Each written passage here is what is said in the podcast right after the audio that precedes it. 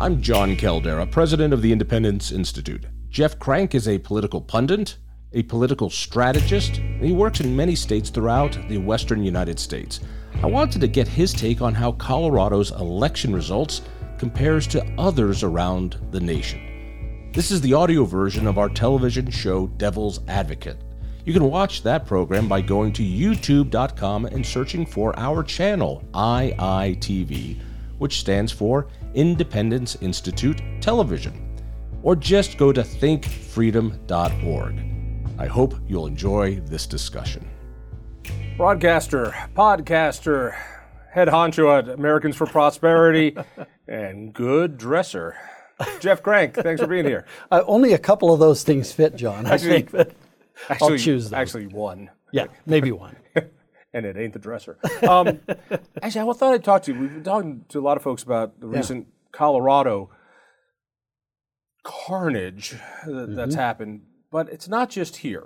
And since you've been plugged in in a lot of other states, I thought I'd just ask you: Is it as bad in other states? And when I say it, I should probably be more specific. Here in Colorado, conservatives, Republicans had a seemingly reasonable expectation of some victories. No, maybe we wouldn't win back the Senate, maybe we wouldn't win back the state house, but we would win back a few seats. We would get close enough that we could see victory in a majority on the horizon. uh, instead, we lost everything. Everything you you keep your eyes on a lot of different other seats before we go to DC for where what's in play nationally. Just what are you seeing on, on the state level and other places? Well, it's a mixed bag. I mean, certainly Colorado has experienced, you know, a a lot of people who've moved in and brought their ideas, right, with them. And I think Colorado slipped further to the left. There's no doubt about it. But I do, Slipped. well, slipped. I'm, Slipped. I'm using the word loosely. Yeah, I understand. little- Fell off a cliff to the left, maybe. But I think in other states that you haven't seen that. There are states like Montana where there's been a little bit of a resurgence of, of conservatism. Uh, West Virginia is, is a great example of a state that's moving the other way. So there are bright spots, I think. Let me grab West Virginia for just a second. Yeah. West Virginia has traditionally been one of the poorest, most backward welfare states in the country. All right, it's it's always been poverty stricken. It's always been kind of the poster child for uh, welfare queens, and and it's just been it's been bad. But it's starting to become more and more of a um, freedom state, and that you're starting to see more and more people gravitate to West Virginia to to I don't know be left alone and start their businesses and and and do those things. So I'm, I don't know. I, I wonder if West Virginia becomes a future Colorado, Wyoming, Texas, where where it becomes a refugee state for mm-hmm. people who want to get away from collectivism.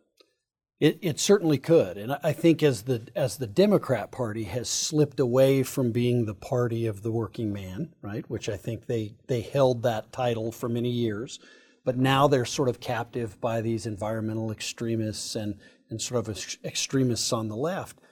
I think uh, the the good working people of West Virginia, you know, it's a it's coal mining country and and those sorts of things. I think that they're that has turned them. I think the gun issue has has turned a lot of people in states like West Virginia as well. So I I think that's what you're seeing is is they become more and more maybe of a refugee state for for people uh, who believe in liberty and freedom. All right, so you keep an eye on a lot of the western states. Talk to me about Montana. Yeah. And that Montana has always been, how to put it politely, crazy. All right, so Montana is where Colts go Right. because land is cheap and nobody wants to be there during the Land used to be cheap in Montana. not, not so much anymore. really? No. Why so? Well, they're getting a lot of Californians moving in as well. Bozeman is one of the most expensive places now. You're to kidding live. me. No, it's it's amazing how much it's changed. Yeah, that's right. All right, this. Excuse me while I bitch for just a moment. this is the problem. Here, here's the problem with them liberals. Let me tell you, is that they keep going to the most beautiful places. They do. All right, so They do. You know, I- I've I've got a bunch of progressive friends, and so they they come to Colorado. They're destroying the place, Yeah. and they keep going to the most beautiful places. And so I've got a bunch of friends who've gotten sick of the Denver metro area and, and you know the, this area. Sure, it's just too crowded. The crime's too bad, and you know it's like, yeah, all the stuff you, you made happen. And so now they're, you know, they're moving to Warford County, and they're moving, they're buying all this land to, to get away from Sure. all the ugliness that they brought. And it's like they keep finding the little patches of, of gorgeousness, mm-hmm. and so that they can they can bring it with them and make it unattainable for those of us who who were here before they ruined it. And mm-hmm. I just like you got to find one. So in other words, we all have to go, you know, to Nebraska to some god awful flat place that has nothing but corn and, and only ten feet of elevation difference in the whole state. That's right. That's the only place that if we want to be left alone. that That's right. I own a place in Nebraska just for that very reason. Do fact, you? yes, I do. You seriously? I do. Yeah. I, I bought a place in Nebraska, and I actually went there when Jared Polis closed Colorado right at the beginning of COVID. My wife and, and daughter and I uh, just moved up there, and we just lived up there mask free. Didn't worry about it for two months. So it was great. Yeah, except being in Nebraska. Well, I, Nebraska has some wonderful things about it. Name four quickly. Corn. Not. Oh, I can't name corn. No, corn. Pheasant hunting? They have corn here. Pheasant hunting. They have pheasant hunting here. They have good pheasant hunting in right, good Nebraska. pheasant. Good pheasant hunting in Quicker, Nebraska. faster, Lake. Lake McConaughy. The shallowest lake in well, the world. Well, now it's the shallowest lake. It was yeah, the shallowest right. lake ever. Okay, I named two, John. Can All we right, so- move on? No, I think I've won that round. All right. Getting back to our topic. Okay. What have you seen around the country's other other states? Because I look at, uh, let me take a look at Michigan as Mm-hmm. we're taking our little potpourri. Here was a state where Republicans misplayed many things. Mm-hmm. I think I'll, I'll take the abortion uh, Right. that this election was a mishandling of the abortion ruling. And I believe the abortion Supreme Court ruling was the right ruling. No matter how you feel about abortion, I don't believe it was. Uh, the Roe versus Wade ruling was a poor ruling Yeah. on its face because it's not a constitutional issue. It was a tortured ruling. That's not a pro or con on abortion. It means it's a state issue. I'm agnostic on Right. this. I'm I'm really completely agnostic on it. But when the Republicans had a chance in Michigan to put a reasonable abortion law on instead of the 1931 law that they reverted to, which was Mm-hmm. a complete and total ban, they wouldn't do it. And so they, they could have put in a you know a 20 week ban or something. Sure. Instead, they put a 100% ban Yeah. and it caused it, it caused this backlash. Right. And now they have now they have Democratic governor with a Democratic legislature, Mm-hmm. and some of the policy wins that they've had in the last decade, including right to work, Right. are now in danger. They could lose these policy victories, these freedom victories, because Republicans mishandled uh, Roe versus Wade, and they needed to have every win all at once to be completely purist. Yeah. And I think this happened a lot. Do you think how big was Roe versus Wade nationwide? Well, I think it. I think in in a lot of ways, the Democrats. Uh, I, I the way I phrase this whole election nationally is that I do believe there was a red wave, and that red wave was coming. But I believe that the Democrats did a good job of building up a bit of a blue wave to crash and make a purple wave. And some good things did come out of it nationally. You know, I think we're not going to have $5 trillion spending bills coming down the pike because we now have divided government, albeit by a few votes in the House. But that makes all the difference in the world, as you know.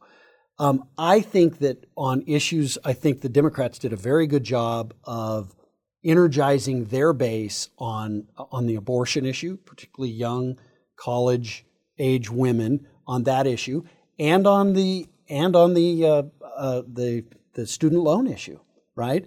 I mean, they had that whole group energized, and then I think a third group that they were able to energize was kind of their base with the democracies in danger and going to be stolen and you know the hatred for Donald Trump. So I think those three things created a bit of a blue wave that crashed against a red wave. Because I do think the red wave was coming. I think people uh, generally frustrated, obviously, with the price of gas, the inflation, mortgage uh, rates, you know, um, and those sorts of things.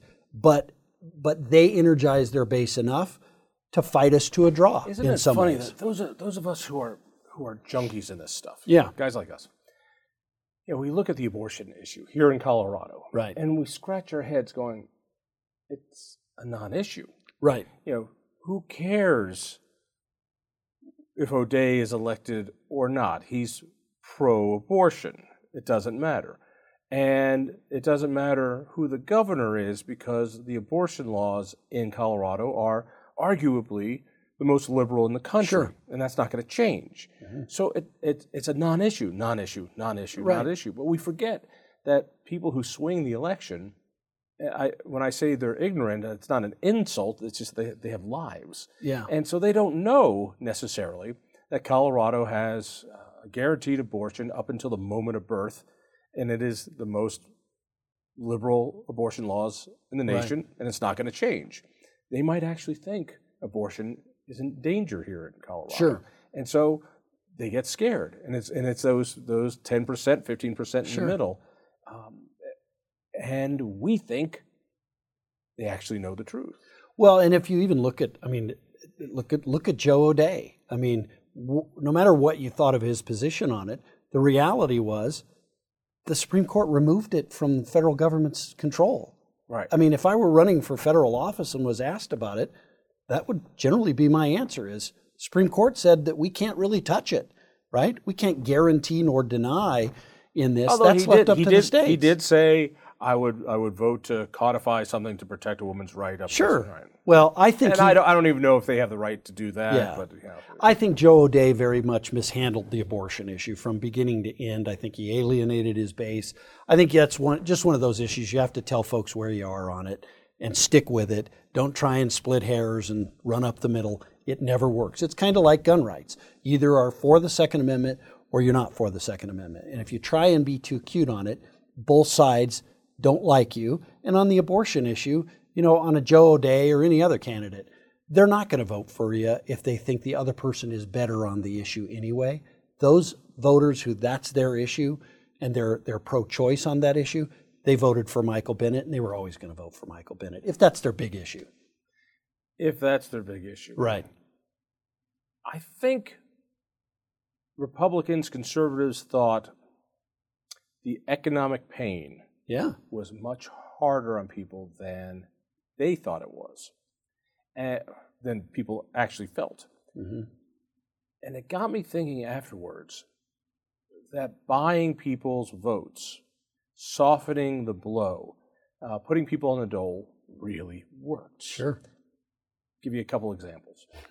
uh, Colorado, of course, uh, Proposition FF, usually the most morally bankrupt thing on the on the Yeah. ballot, uh, stealing money from rich guys to pay for free food for just slightly lesser rich guys' kids. Sure. Um, and at the same time, uh, building up an argument to make sure that rich guys never give to charity again, because Right. why would I give to charity if I lose the tax deduction? Sure. So, so rich guys lose money, slightly lesser rich guys get money, and poor guys are going to get screwed in the end. Mm-hmm. Uh, just brilliant all around. Right. But beyond that, um, um,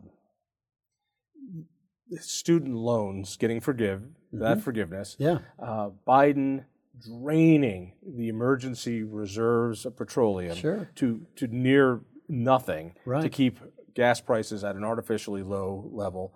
We're going to be paying for that pretty soon.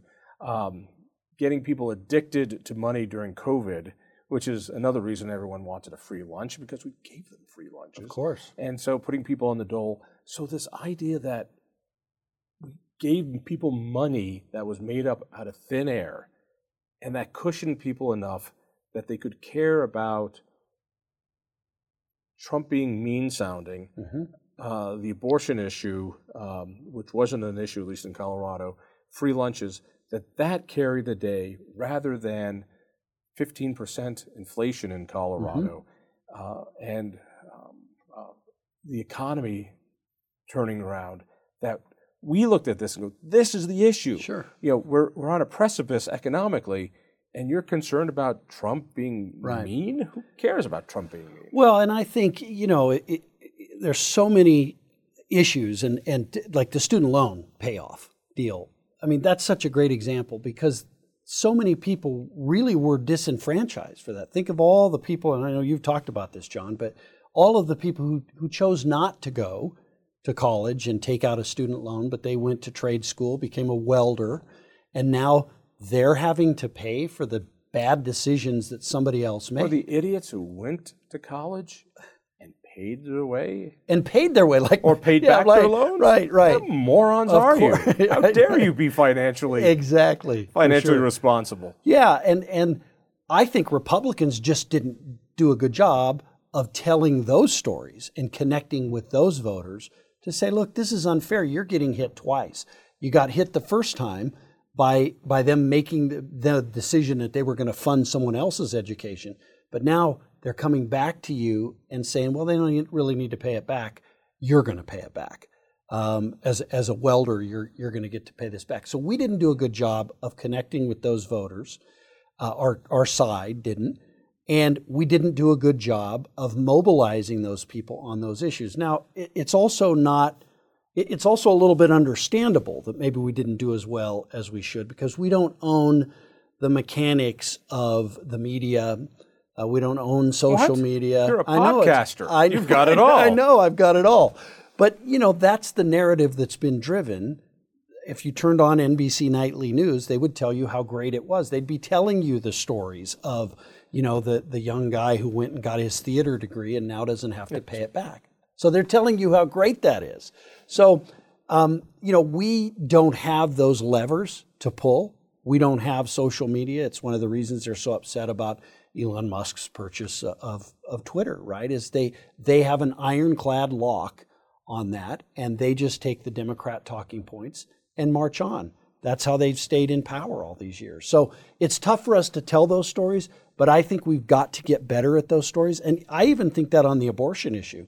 You know, if, if there's a pro life advocate out there, we got to stop talking about, you know, the constitutionality of it and those sorts of things. You've got to tell the stories. And women, by the way, who are pro life, need to lead on telling those stories. Yeah, this is one of the reasons that I've, I've always felt uncomfortable talking about the abortion issue. Right. Because I'm not a woman. Mm-hmm. And I'm tired of listening to men talk about the sanctity of life. You know, um, you know, no, let, let the women lead on, on this debate. And it's an important debate. I get that. Yeah. Um, and finally, finally, the debate is where it belongs in the public square Sure. instead of you know nine old men uh, in black robes.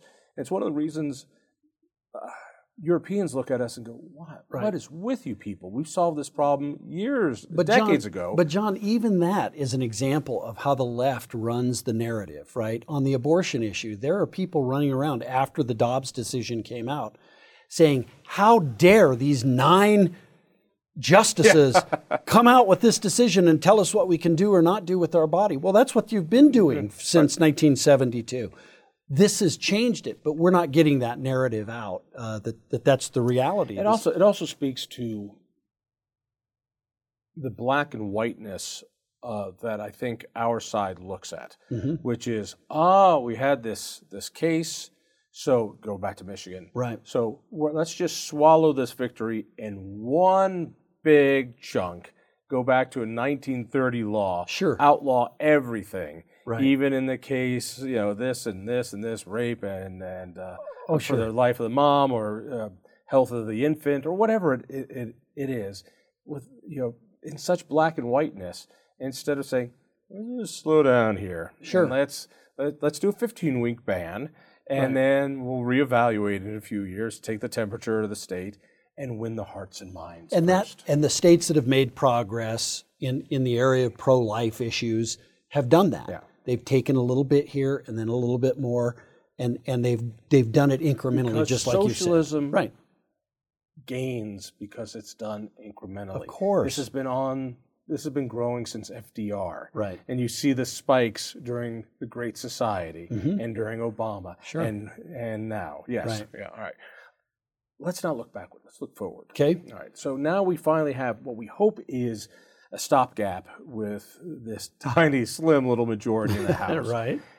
Uh, n- nothing scares me more than a Republican majority anywhere because Republicans are spectacular in the minority. They beat their chests, they sound like Republicans, they talk like Republicans, they care about limited government, they care about taxes, and they care about gun rights. Man, there is nothing like a Republican minority. Sure. But as soon as they get one vote, man, all it takes is one of them, and they squish out. Let's Yeah. remember uh, when George W. had presidency, the House and the Mm-hmm. Senate. Let's see, what did we do? Bridges to nowhere, debt like we've never seen Sure. before. We outlawed a light bulb. We outlawed a light bulb, the great American invention. We outlawed um, a free speech with McCain Feingold. I mean, Yeah, this is what sure. Republicans do. Right. So we can't be too happy about that. I do see some some benefits here. Mm-hmm. I think some of the bad stuff, hopefully, we can slow down. Yeah. I hope this is the beginning of the end of the Trump era. And what I mean by that is, as a guy who was a reluctant Trump voter, and then the second time around, a very enthusiastic Trump voter, and then after seeing his terrible behavior on January 6th, no matter if you thought it was stolen, you didn't think it was stolen, to sit back and watch your capital being uh, attacked and doing nothing for hours, uh, and, and it was just unforgivable.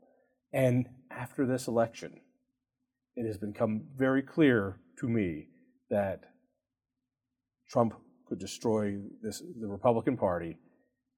This might be the end, beginning of the end of, of Trump. Mm-hmm. I see this as a positive. Yeah. Well, I think, look, I think Republican voters have a choice to make, right? Do they want to be principled? I, I- said this the other day, and I, I, I think this is pretty apropos thought, but Ronald Reagan loaned himself to the conservative movement, right? He said, you know, I've got this, per-, he thought, although he didn't say it, but, you know, I've got this personality, I've got this celebrity, I want to run, but I want to do it for the cause. I think Donald Trump used conservatism for himself, right? And that's the difference between what Reagan did and what Trump did.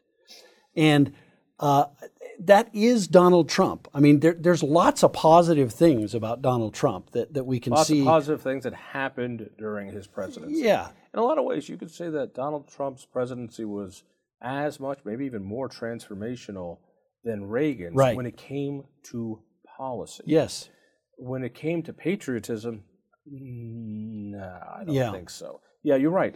Trump is all about Trump, right. and the policy was a uh, wonderful byproduct. Yeah.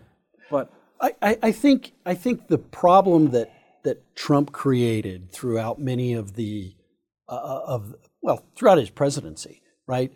What is what is the point? To, to, well, he wasn't very disciplined, number one. And what is the point when you go and you start calling Carly Fiorina a dog face, right? It alienates voters and it alienates more and more people. And you know, Ronald Reagan understood you needed to cobble together a majority. You went and got the pro Second Amendment folks, and then you went out and got the pro life folks, and then you went out and got the economic conservatives and the less government folks, and you you cobbled together a majority to run a country. Um, Donald Trump's actions continue to did then, and they continue to be very divisive. You make women think, well, why did he have to attack? Carly Fiorina and her looks. You don't attack women on their looks. I mean, these are things that he's just, I think, in so many ways, so undisciplined in the way that he approaches things. I, I thought what he did in this last election to go to Ohio to campaign for J.D. Vance, a candidate that he supported and got through the primary, uh, to go there two nights before the election and spend what an hour and a half or more talking about himself very little time having jd vance talk but it was all about himself promoting that hey there's going to be a big announcement. There might be a big announcement so that all the media listens. And then the big announcement turns out that he's going to make an announcement the following week. And in that very same speech attacks a republican governor in ron desantis who's on the ballot in florida as republicans you don't attack other Republicans right in the middle of a firefight. And I think that that was shocking to a lot of a lot of Republicans who want to win. And I think you're right to to say it's got to be less about personality. If we're going to win, we have to look at the issues and we have to lay out uh, a vision for America when what I we say see. when I say it could be the beginning of the end Yeah. of Trump, let me be let me lay it out this way. In that the election for 2024 starts now. Yeah, and everybody, all the pieces are lining up. Jared Polis is lining up, you know, wondering if what's Biden going to do? Is he going to drop dead tomorrow? I don't know. What's going to happen? Um, and most certainly, DeSantis is a contender. yeah, And for my money, he's he's the he's the horse I would I would want to bet on. Yeah. He, he for me has shown me this is a guy who can be like Trump but not be Trump. Trump. right. Now, and also for me, just for me, Yeah. he shows me as a guy who could um, bring Trump voters over if Trump were to lose a primary. Mm-hmm. That these Trumpies could perhaps vote for this guy in the general, maybe even hold their nose, but still vote for this Mm-hmm. Guy. Whereas Trump voters are not going to vote for you know, Marco Rubio. They're not going to vote for Chris Christie. They're not going to vote for anybody else. Mm-hmm. Right. You know, this is why when when um, DeSantis sends illegals up to Martha's Vineyard or or, or Kamala Harris's uh, Harris's uh, uh, front yard, uh, that's kind of that's that's Trumpy. Yeah. but he's not calling anybody dogface.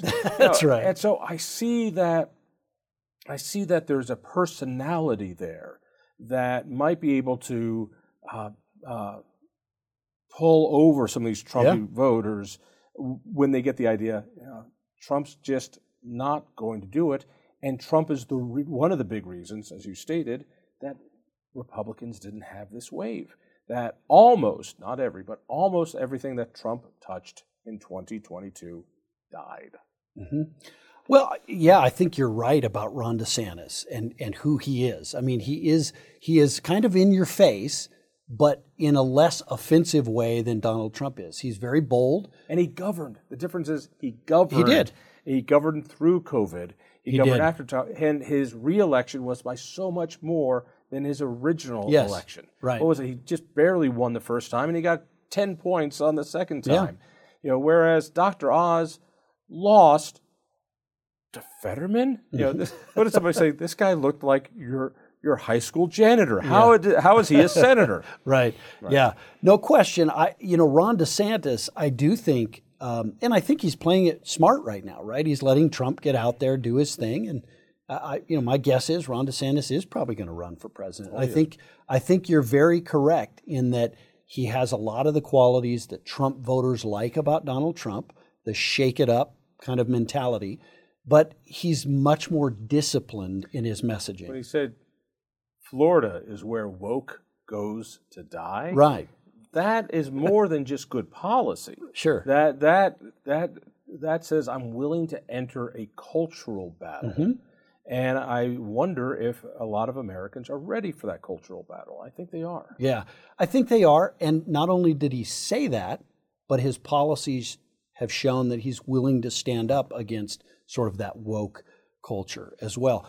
And you, you look at what I've thought about this. Why did Donald Trump attack uh, Ron DeSantis? It wasn't over policy. It wasn't because he was liberal or he was moderate or whatever. It was because he stood in Donald Trump's way. It was a personal reason for attacking a man two days before an election.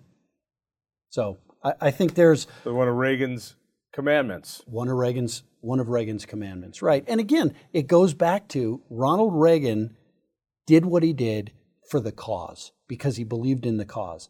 I think Donald Trump used the cause, the conservative cause, Give me to a- advance himself. Give me a definition of the cause. Well- and the reason and the, re- the reason I ask that yeah, is because the cause has gotten very, very blurry. Mm-hmm. And when you and I were young, well, when you were young and I was still old, Mm-hmm. um, the cause was pretty clear that Republicans wanted less government, we Mm-hmm. wanted less regulation. There was a sense that Democrats were pro union, Mm-hmm. pro labor, pro taxes, a bit more pro. Um, uh, oh, pro welfare.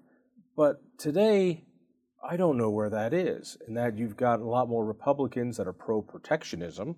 You've got a lot of Republicans that are pro labor, and you've mm-hmm. got a lot of Democrats that are anti free speech, mm-hmm. where they were pro free speech in the past. You've got a lot of elites that are now the Democrats. It is quite a mixed up thing. So, what is the cause? well, that's a bigger question than I can answer, but I would say I, I don't think it is a Democrat or Republican thing anymore, right? I think it is, to me, what it is, and I guess we all kind of have our definition, but I think what how Ronald Reagan would have described it is, you know, putting the individual above the collective, right? Going back to the basics of the Bill of Rights, that those are God-given rights that that that protect us, and government can only interfere in that, and that that's what the Bill of Rights is about: is stopping government from from uh, from collectively quashing individuals. So I think that's an important part of it. I think economic growth and getting government out of our out of our lives and out of making the decisions for us and and letting us prosper in the way that we see prosperity. So to me, I guess that's what it would be. Uh, that's why I fight. Those are the reasons I fight. I, I suppose for other people it's different, but that's generally, I think, the tenets of a movement that Ronald Reagan um, sort of capitalized on, took control of, and helped lead in the 1980s. And it's, I think it's where we stand. You know, I know it's where you and I stand as allies in this fight as well. There's only one major, major problem. Let's leave it at this. Okay. Uh, we cannot vote for DeSantis. Okay. Why? Bastard is 44 years old. you know, when when Obama became president, and he's basically my age, I was like, this can't happen. this can't. Only a president can be older than me. That's just the yeah. way that is. There can never be a president that is younger than me. Not to mention considerably younger than me. That that is that is a non-starter. You do understand. Shut up. You do just understand. Shut just shut up. I don't okay. want to hear it. Whatever it is, why don't why don't we just leave it at that? Let's, Let's just all agree at that. Sounds good. Jeff, thanks there. so much. Hey, people want to uh, listen to the podcast, want to follow what you're doing. Where do they go? Sure, they can find it on jeffcrank.com. That's the website, but you can find it on any podcast platform that that's out there. Uh, Spotify, Google, any Jeff of those. Yep. Thank you so much. Thanks, Jon. This is Jon Caldara, and if you've enjoyed this episode of Devil's Advocate, I hope you'll share it with a friend. You can listen to more episodes on all streaming services, with new ones being released weekly. And remember, this is the audio from our television show. To watch the video version, just search the letters IITV for Independence Institute TV on YouTube for this and many other great conversations.